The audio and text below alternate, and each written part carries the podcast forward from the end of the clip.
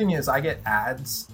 Like I'll see ads come up in my uh, like just online for like my own stuff, and it's never where I would think. It was like all the monster stuff made it to like Hot Topic. Wow. Yeah, uh, high school high school Chris is really proud of himself.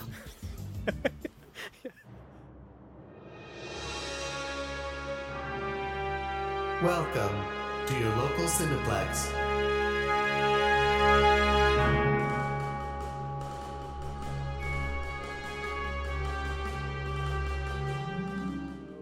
Back. Welcome back to your local Cineplex. I just want to thank again everyone who listens to this podcast. We're in season two, and today my guest is Chris Koehler. I'm mad looking at your artwork. I'm like, gosh, there's another person who makes me just want to quit. That's good. I, I want to quit too. So So, Chris, in case people don't know who you are, would you mind kind of just quickly introduce introducing yourself and uh, if there's any pieces that you're like, this is the piece I'm proud of? Uh, yeah, sure. So, hey, I'm Chris Koehler. I uh, I do a lot of poster art now, but like for the bulk of my career, I did more editorial. So, like magazines, newspapers, uh, book covers, ad work, um, just kind of all over the map, really. Uh, but for the last, I would say, five or six years, just been going way harder on uh, poster illustration. I mean, I still think as far as the poster industry goes, I'm relatively unknown. I'm, I'm just kind of there in, in the background. Uh, but I've uh, I've done work for Mondo. Uh, just had a release with Bottleneck. Uh, done a lot of stuff with Hero Complex and Gallery 1988 and um, some Lucasfilm stuff. Bulk of my poster work right now is working with Universal Studios. So I've been working with Universal for a couple years, and that that's been like the most um, fruitful and like best experience of my illustration career. I, I love those guys so much. So, uh, most of that work though is uh, is very under the radar and anonymous. So Yeah, or at least as of now. yeah. I've just just seeing your uh, Universal work. I'm like, oh, this this is amazing. this, and the, the monster work. I'm a big Universal monster fan, and so it's that would be a dream for me is to work on one of those. Oh, and actually, that actually be partnered with Universal on that. it's uh, it's unreal to me that I, that they work with me and that I'm allowed to do that. I mean, the monsters, like I would have done that on my own. No one needed me to. No one needed to hire me to do that. Uh, the- I have uh, next year. I'm really excited because uh, I, I, I guess I can say this. I'm doing uh, a bunch of work for the that is Dino Might for a certain anniversary coming up Oh, next year. So I'm really excited for that because that's a whole series of posters, and I think it's some of my better work. Really- exciting. Yeah. Uh, and this is the hard thing, right? As you finish like the monster work, it was like a year after finishing before those really started to like show up anywhere, and then Oh, wow. you just see them pop up everywhere. Like the thing is, I get ads.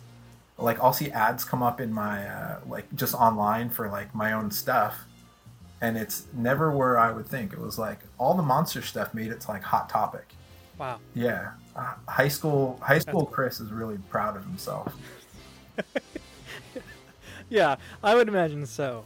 Oh man, it's so like how's what's the experience with that? Working with you got a huge studio like Universal, so I'm, I'm assuming one may have some assumptions of how it's what it's like working with that. Did they give you a lot of creative freedom It's type of stuff? it's it's really tricky. Uh, the, the the short answer is no. I mean, it's um, the art directors I'm working with there are some of the best art directors I've ever worked with. They're they're uh, illustrators themselves. They're designers. They're total cinephiles, and they're like they're brilliant. There's just more considerations when working with the studio than you would have working for like a gallery uh, especially like unlicensed stuff, Mm-hmm. is like anything goes, right? It doesn't matter. Right. When you work with Universal, it's like you have the consideration. The first consideration you have is like the art directors, and uh, the nice thing with them is like I trust them implicitly because they're so good at what they do that if they give me feedback, 100% of the time it's going to make the piece better. Right. So I'm really good. super happy to get feedback. Uh, but then you also, a lot of times, you have to deal with the layer of the uh, character design team and their responsibility is like make sure everything matches up with the canonical design, right? Right. So if, for instance, you're doing a dinosaur with a frill, you have to make sure the pattern on the frill matches their official asset Right. exactly. And if you do that wrong, say like four times in a row, and you have to revise it for a week, that's that's what it is. I'm Right. hypothetically speaking. Um, and then uh, once you have, once you get past character, you still have to you know get past legal, and and uh, a lot of times too that involves uh, getting likeness approval from uh, whoever's giving the likeness approval, whether it's an estate, the actors themselves, or the studio. And at, at any step in this process, and usually at every step in this process, you have to revise. I will have a typical piece will go through like eight rounds of revisions from the time it's like the art is done to the time it's actually sent through. That's intense. Yeah. But I I like to hear though that it's you- you're definitely amongst a team that they know their stuff. they know the IP. They're passionate about it. Oh yeah. So it's you're definitely part of this team that everyone is a pro. Everyone knows what you're working on, and so it's you can trust each other and go, yeah, we're all at the same common goal to make this amazing. Yeah, and uh, the really cool thing, I mean, it's like working with movies we all love. It's not like Yeah. you know, it's not like I'm working on a trash movie. I'm not working on Air Buddies in space, which actually I would love to do a poster for Air Buddies. But like everyone loves the movies. Everyone is a film nerd. A lot of times I'll get on we'll get on calls and you know, we'll go on some random tangent and just talk about we'll talk about like criterion stuff for for 20 minutes. You know, they're they're fantastic people and uh, they're really good collaborators. It's uh, but after a certain point, you know, it's like okay, likeness is likeness. You can't you can't have that go wrong, right?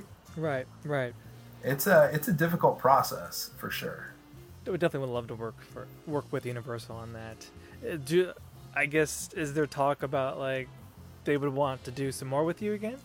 Yeah, I have a lot, a lot, a lot done with them um, in the last year, and then I'm on. Uh, I have three more pieces in progress for them now, Oh. and then after that, I would love to keep working with them. I, I think. I mean, at this point, it's just like, uh, it's not even like a job. It's like working with my friends. You know, they're they're so cool and Yeah. we have a i would like to think we have like a really good working relationship so i i mean for, for my part it's like there's uh, that's the kind of work i want to do Right. and i i would hope i can just do it as much as possible i really prefer studio work to like gallery work because i am um, i don't like dealing with anything except the drawing you know Right.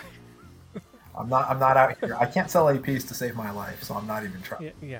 You say that, and I'm kind of like intrigued by that because I'm I'm new to it, so I'm not. I'm trying to break into the industry, right? I'm trying to pretty much hit every kind of point of getting with the poster posse, getting with Hero Complex Gallery, and so I never considered that there's a different experience doing a gallery versus working with the studio. So like, what's the difference there? Oh, they're they're all really different. I mean, I think like every gallery is going to be every gallery, every brand, every studio is is going to be a little bit of a different experience. I mean, I'm I'm really fortunate at this point. I've kind of worked with almost everyone, and I will say I've had pretty much universally great experiences with everyone as well. I mean, give or take here and there. You know, I think everyone's going to have like some odd experiences in the industry, but Right. by and large, it's it's been a fantastic experience. But um, I think when you're working with with galleries, it's it's way more self directed. You know, like if you take Hero Complex or like Gallery 1988 or uh, what's another one like that? You know, like even even Spoke. I, I haven't worked with Spoke though, but you could pitch ideas pretty easily. So if I have a crazy idea for a poster, I, I could reach out to Hero Complex and be like, "Do you do you think this would work?" And they'll work with me on it, you know, and they'll be honest. They'll say like, "This." They'll be like, "This is a really cool idea, but the market might not be there," or they'll be like, "Yes, do this. Let's let's let's make this happen." There's there's a lot less barriers in that way. Uh, Right. Some places like do a, do a split on sales, so it's like it's really dependent on how well you sell. Uh, other places will do a flat fee plus APs, and uh, so that's really dependent on your ability to have your own cultivate your own fan base and sell your own prints as well to kind of like make up a little more on on the back end there,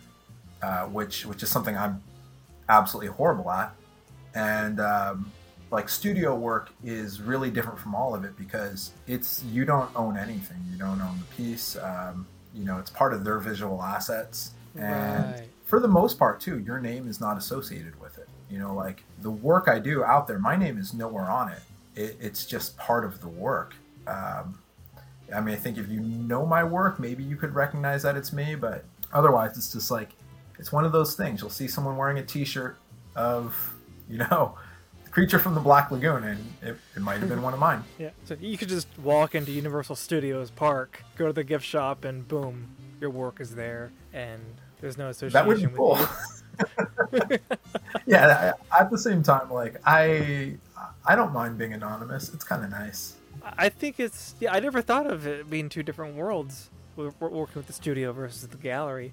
I guess it makes sense. The gallery is more about you working as an artist versus with the studio, you're about that behind the scenes guy who's creating assets for them. Uh, it It's exactly that's that. the difference. Yeah, I mean, if you're like working with bottleneck, it's like a lot of the value is the, I mean, almost all the value is the artists themselves. You know, it's like I am not like if Daniel Danger could release a blank sheet of paper and I would probably buy it. You know, like Right. anything he does, I'm I'm gonna be in line, right? Because I just respect him and his work so much.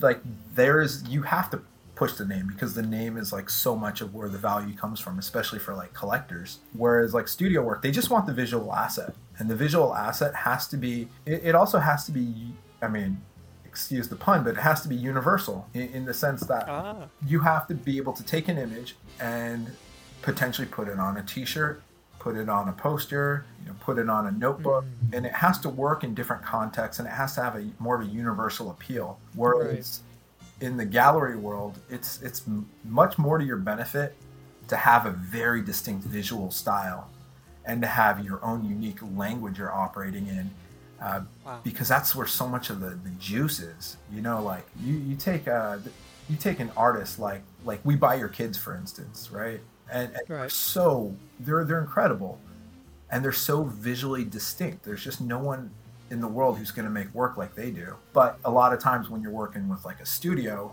they want you to be a little more of a chameleon they want you yeah. to make work that's going to be a little more anonymous for lack of Right. a better word That makes sense. That totally makes sense. Yeah, I never considered that, but that makes total sense. It's with the studio, it's that traditional poster artist kind of position. You're you're there to make advertising assets. You're there to make merch assets, and yeah uh, exactly. And so versus the gallery, it, it is more about you and your brand and your visuals that Very people much. are paying for. I like that. I like that you pretty much you have those two options to operate in. Yeah, and I kind of exist in a middle ground anyway. Like, I don't think I really have a unique style.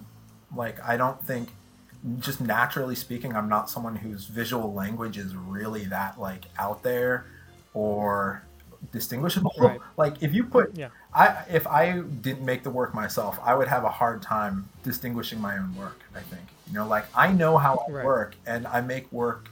I would like to think as honestly and like open-heartedly as possible, but I'm just not that dude who is going to come in with like this wild creative vision for a piece. That makes me operate in that nice middle ground because I could do studio work and not I don't compromise the way I work when I work for for studios. I, I work exactly the same as I would for gallery. I, I could could go both ways with how I work, which is nice. Right. Well, it's it's funny because you say that you, you don't feel like you you don't have a distinct style, and that's what may, that may make you more attractive to studios. Yeah. I, versus versus, versus someone who's uh, has a very hard on the nose style, and they kind of have to go.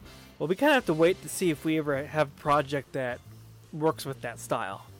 Yeah, I mean it's exactly that, and I think a lot of it is I, I cut my teeth in um, editorial for so long that it was just Ah, right. Yeah. You kind of have to learn how to work in every context, and uh, for me, it's always been much more about like the concept and the mood and the emotion in the piece versus the actual physical rendering of the piece. Like, right. I don't really care about that. I mean, I, I, I want it to look how it looks in my head, and I want it to convey the mood and emotion I want someone to feel when they look at it. But in terms of like the actual strokes or like the, the rendering, like I don't know, it's a means to an end for me.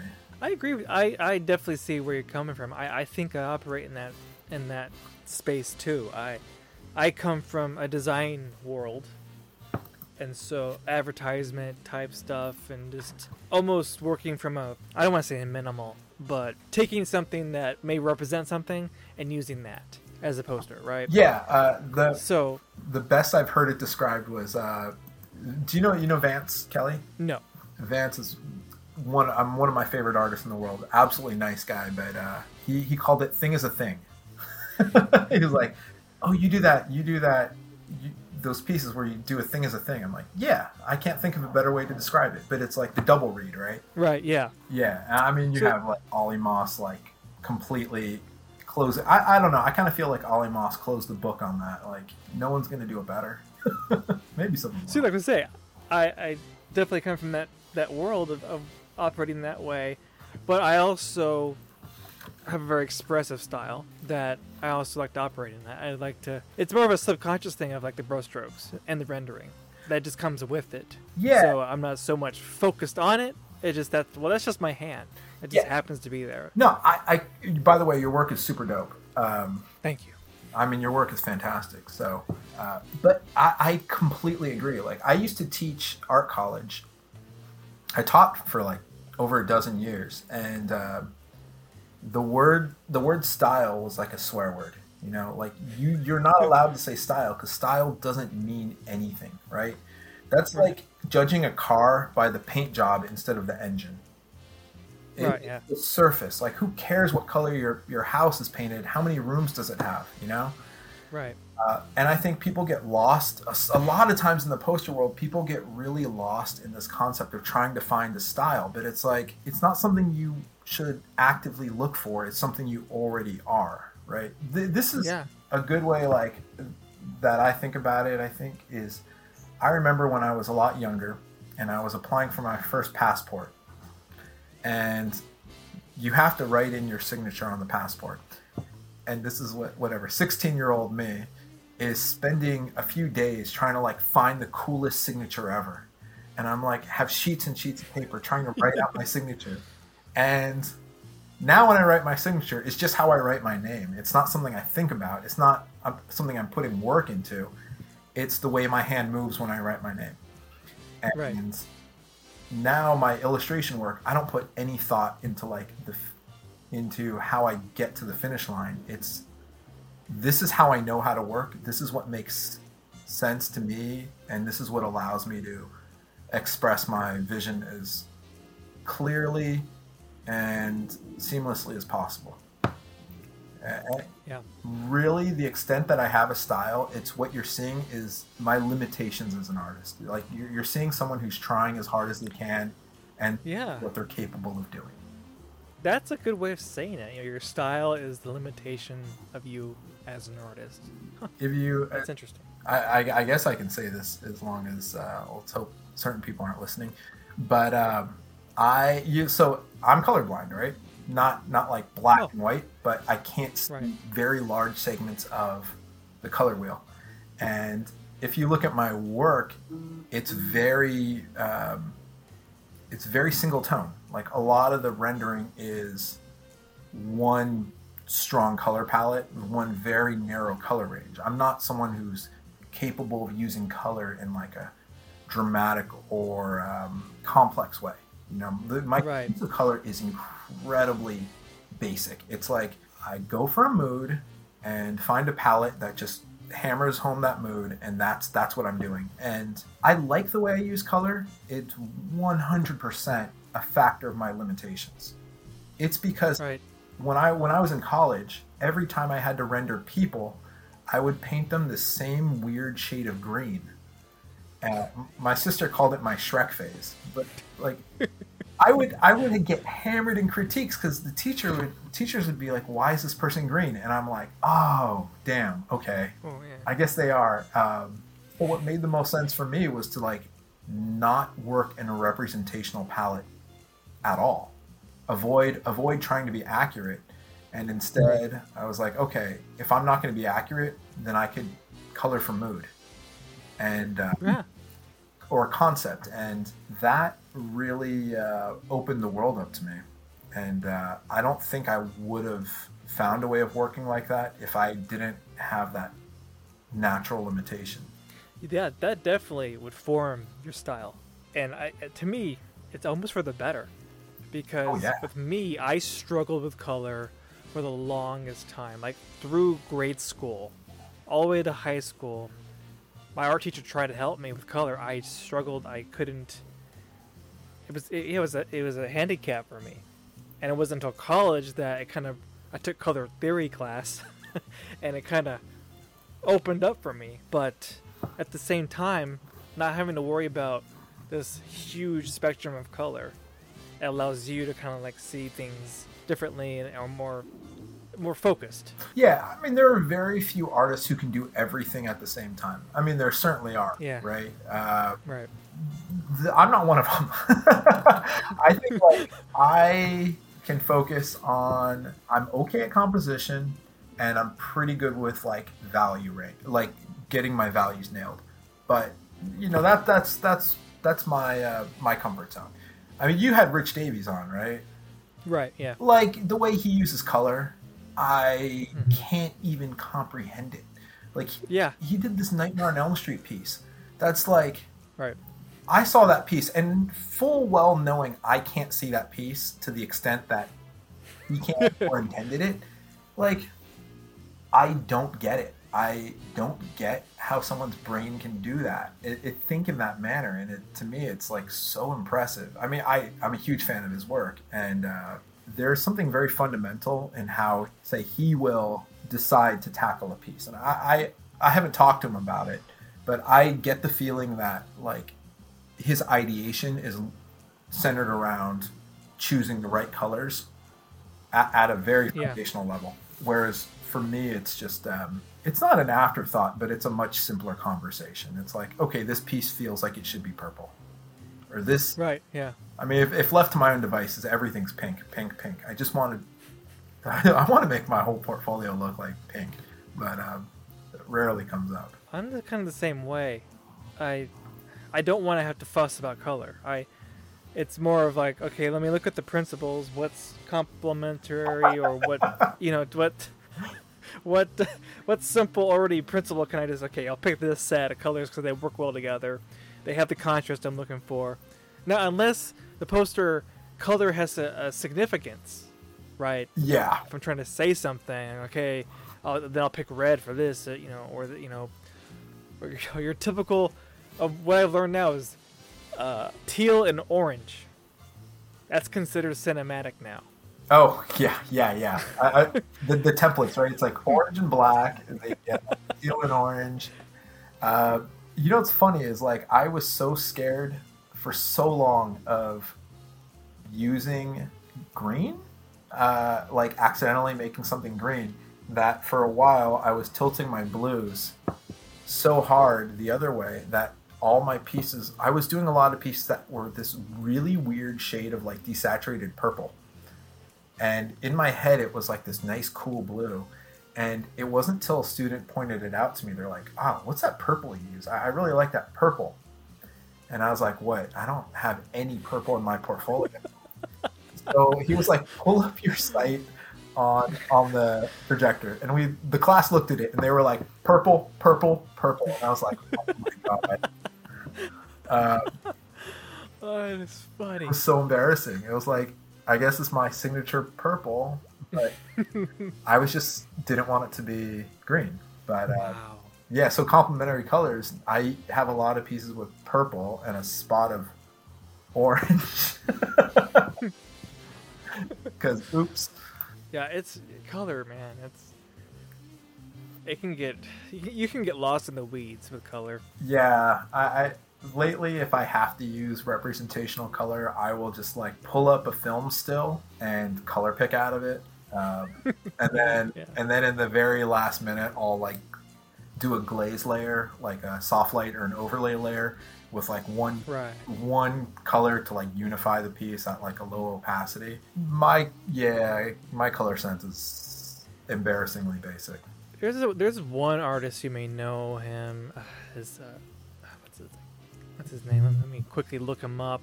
Paul Mann.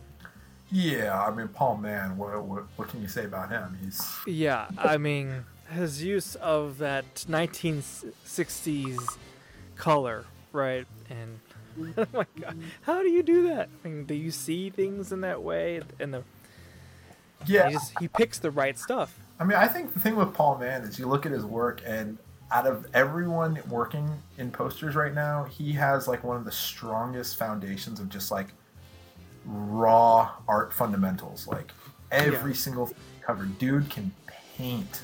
And I, I think having an analog, like if you learn to paint analog like that, uh, and you learn in a more traditional way, I think you have a better grasp. You know, you you can imagine, Right. you know, dude has to mix his own colors, so he. I think having too many Yeah. options could be a huge detriment to the way you work. Yes. Yeah.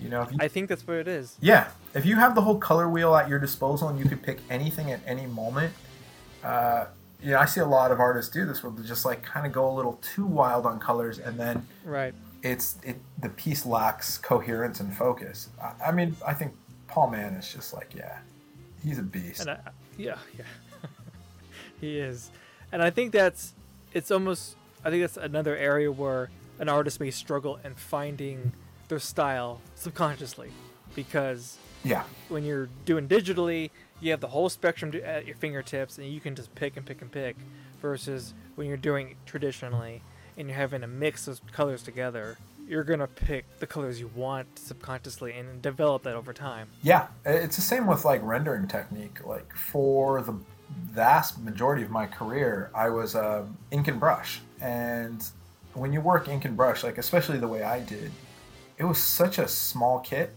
and it was so limited that it becomes really about the very specifics of the application to get what you need. And the way I work now is those exact same techniques, just fleshed out a bit more with more flexibility digital. But even I use I use Clip Studio for all my work, and like all the brushes I use in Clip, I made myself to replicate the same techniques I use on paper. The way I pull strokes on my Cintiq is exactly the same way I pull strokes on paper. It's uh, the process from like my sketchbook to my tablet is one to one, except the tablet I just have a lot more flexibility. yeah it's i guess it's it's the weird world for me is a lot of the artists i speak to they have that world of like yeah we just translated our tool set from traditional onto digital and for me i had this weird like almost gap of i worked traditional for a while and then i became a designer stopped that went full computer mouse drawing tablet right Yeah. and then I got back into okay, I'm gonna be a poster artist. This is what I love, and rekindling that, redeveloping that. So now I'm kind of like, okay, I kind of have to relearn the brush a bit and kind of like figure it out and tweak with the brush settings and realizing that's something I should be doing and kind of experimenting with that. yeah, it's uh, having too many options is is terrifying. And I think It is. it's like choice paralysis, right? And if you have that in Right. art, it becomes hard because you you know like I think everyone has a vision in their head and it's like okay I want to express this. And when you only have like a few tools it's a very clear path. It's this is going to work or this is not going to work. Whereas if you have every path in the world available to you it becomes really hard to try to figure out which one connects to your final destination. My whole process is just all based around like, okay, I have a very, very linear path. Even like my ideation is really process oriented. It's all like structured. Uh, and that that also comes from working in editorial is like you don't have time to sit sit around and like daydream about ideas. You have a deadline. And some of the deadlines are Yeah. crazy too. You know, like New York Times, I've had deadlines there that were three hours for like a, a cover illustration.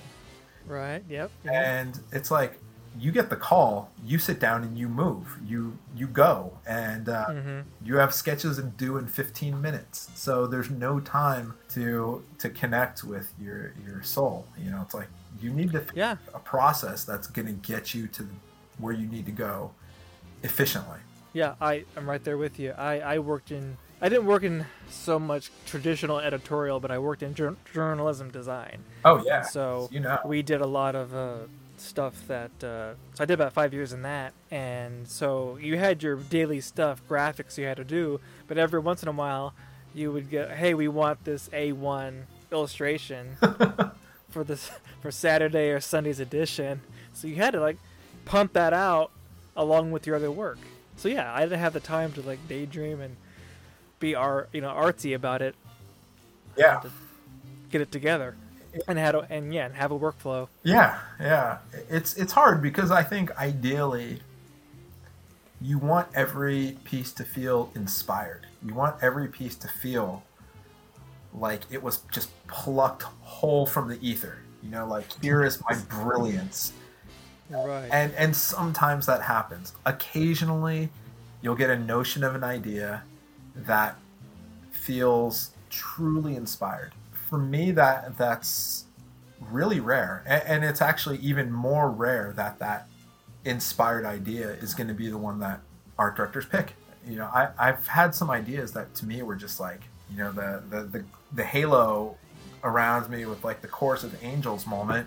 I sketch it up. I think it looks dope. I, I show it to the art director and it's like, no, we want, we want the big head over the scene. You know, it's like, oh, yeah yeah yeah we already have the big head over the scene. Um, you know, I, I've learned not to show ideas I don't want to do, but I always have um, when I'm presenting sketches. There's always a range of like a conservative approach, a balanced approach, and then a radical approach. And I'm always most fired up about the weird stuff. I love the weird stuff, but yeah um, it's rare that that the weird stuff gets picked.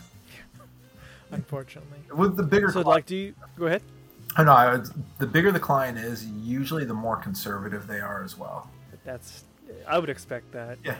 so you kind of spoke about like uh, when you're showing sketches so do you have like a, a range depending on the client if it's a bigger client do you like s- send them okay here's three sketches or is it more with a with a big studio or do you like okay no here's a, i'm only gonna give you two sketches to choose from It, it depends, you know. So actually, so lately, uh, when you get develop a really good comfort level with a client, you could start showing thumbnails, which is not something I would do for like a new client because it's like right they look bad, you know, frankly.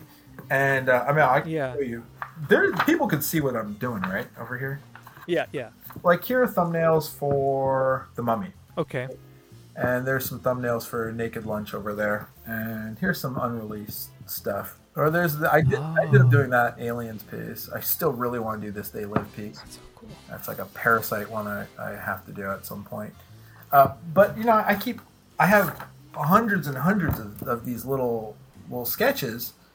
I have like a thousand of them in just books and books. So uh, for some clients, I'll just share ideas because these take me a few minutes to do. Right. So if it's not going to work, I want to know it's not going to work after five minutes of work, not after sketching for five hours on a single sketch that's not going to work. So if I could get to that point, it becomes way more advantageous where I could show a client 12 thumbnails that took me a day and have them say like this has potential develop this to a sketch versus showing three really beautifully rendered tight sketches and having them say like none of these ideas are going to work typically though i will show three sketches to a client i, I try not to show more Yeah, three is your. I would think your max. it's yeah you know you actually don't want to give them too many options because then they just get confused Yeah. and then they get Yeah. like they hit that choice thing again where they're like well i like all of these a little bit. Can you smash them together? And i'm like yeah. no. That's like Yeah. combining dinner and dessert into the same dish.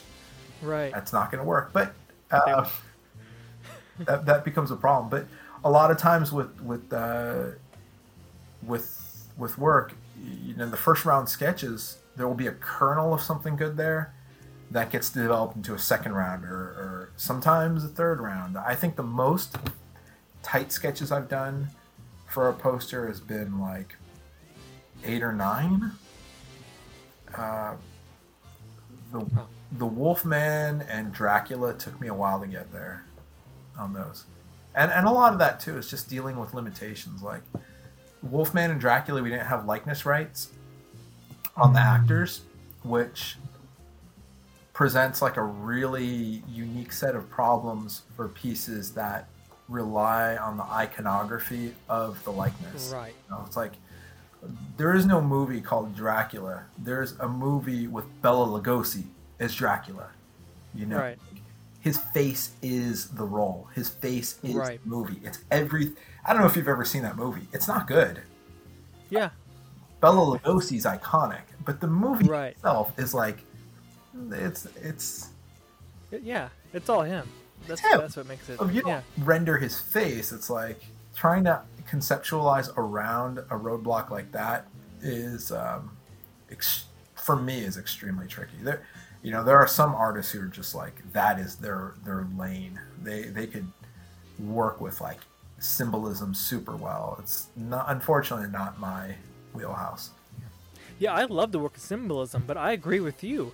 Something like Dracula, if it's not Bela, his face, then it's some generic Dracula. It's not Universal Dracula. Yeah. Uh, It has to be him if you're going to be doing a piece of that Dracula. I had such a dope sketch for that. I really wanted to do, which which unfortunately didn't work out. Which was like, uh, you see the woman's face. She's like lying down, holding Wolfsbane, and her neck is tilted back, and um, her the shape of her hair and the Wolfsbane form, you know, the silhouette of Dracula over her neck. And oh, oh, one day, one day, you know, I got Yeah. for every for Any- every piece I have like six to a dozen ideas I didn't do. So it's like you amass this archive of, of concepts. So they come out. Yeah, I I came across a couple of old posters recently that I'm like, these, there's something there.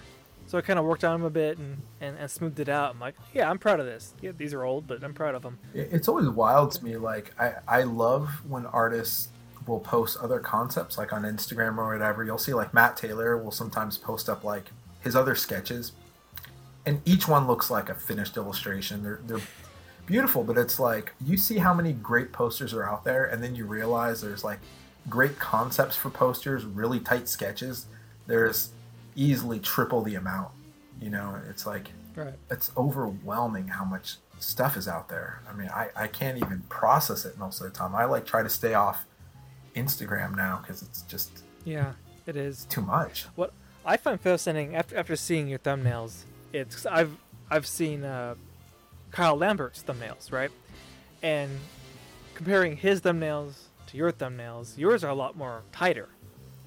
And I like how you flood in black in your thumbnails to show that contrast and, and tonality versus Kyle's they're a lot more kind of gestural sketches. Yeah, I think I used to work like that, and then I would like look at it the next day and have no clue what I was trying to draw. Uh, I've had that moment a lot where I'd wake up the next morning.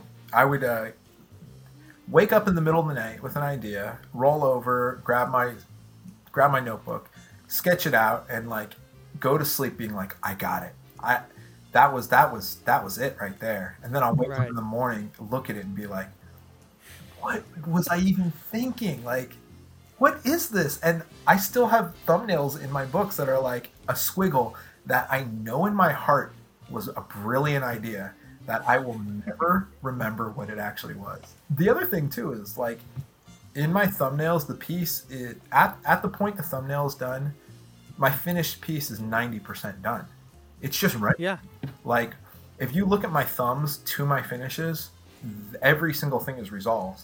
Uh, you know, two inches tall. It's completely Right. resolved. There's no, um, there's no major difference between one and the other, because if if it works this big, it'll work 24 by 36. Yeah, yeah. I love. I wish I worked that way, to be honest, because I 100% agree. You're right, and you don't have to worry about the anxieties of it working later. And yeah, you, all those decisions have been made. They just need to be resolved, Yeah, fully rendered. And I'm like, Zach, you need to work that way because I work a lot like Kyle with my thumbnails. They're very gestural sketches, and for the most part, I'll know what I'm talking about later on. But I almost wonder if clients prefer thumbnails like yours because it's more clear versus thumbnails like how I do them or Kyle. Because I just I just today sent some thumbnail uh, like two sketches to a client, and luckily they understood it enough to sign off on it. To to your point, I'm like I really should try and and do it that way. I, I mean, it's like whatever process works for you. I, I know for me, it's um, only gets done if I'm as structured as possible. Uh, and this is like this is a process that works for me, so I'm not going to try to deviate too much from it. And, I mean, I think on the other hand, though, it's like, is my process creatively limiting? You know, I, I think it could be, right? Because uh, Right. for instance, if you're working this small, then there's a lot of really complex composition that is hard to draw small that maybe I'm missing out. Maybe maybe if I worked a little larger, I would be more ambitious. Like I can't imagine like say someone like Killian Eng. I'm sure he does thumbnails, but like I can't imagine his work reduced because it's there's such a complexity and richness to his composition and rendering. It's like it, it is hard to reduce. Whereas like the fact that my things can be reduced so easily might mean they're a little too simplistic. I can see it both ways. Yeah, yeah, yeah. That's interesting. Uh, In I mean, in some aspects, though, that restriction that you have on yourself of it, it can scale down to a thumbnail size. It makes your work easily, it's more easily uh, consumed on the internet because we all see things in that thumbnail size. Yeah, it, that's a really good point. I mean, how many people have even ever seen my work movie Yeah. exercise? I, Most part, most people see your work as a thumbnail yeah, on their phones I mean there's like, versus fif- 24 by 36. Yeah, you know. there's like 50 on a people wall. out there who actually own one of my posters, and they, they get to enjoy it full size. But like, Yeah. I actually even my own work, I don't ever see it that big. Like, Yeah. own APs, I don't. This is so embarrassing, but like for the most part, I don't even take them out of their sleeves. Like, If I finish a piece, it's, uh, like the second I finish rendering it, it's done for me. I don't look at it again. I don't want to. Tune in next week for chapter 2 of this episode.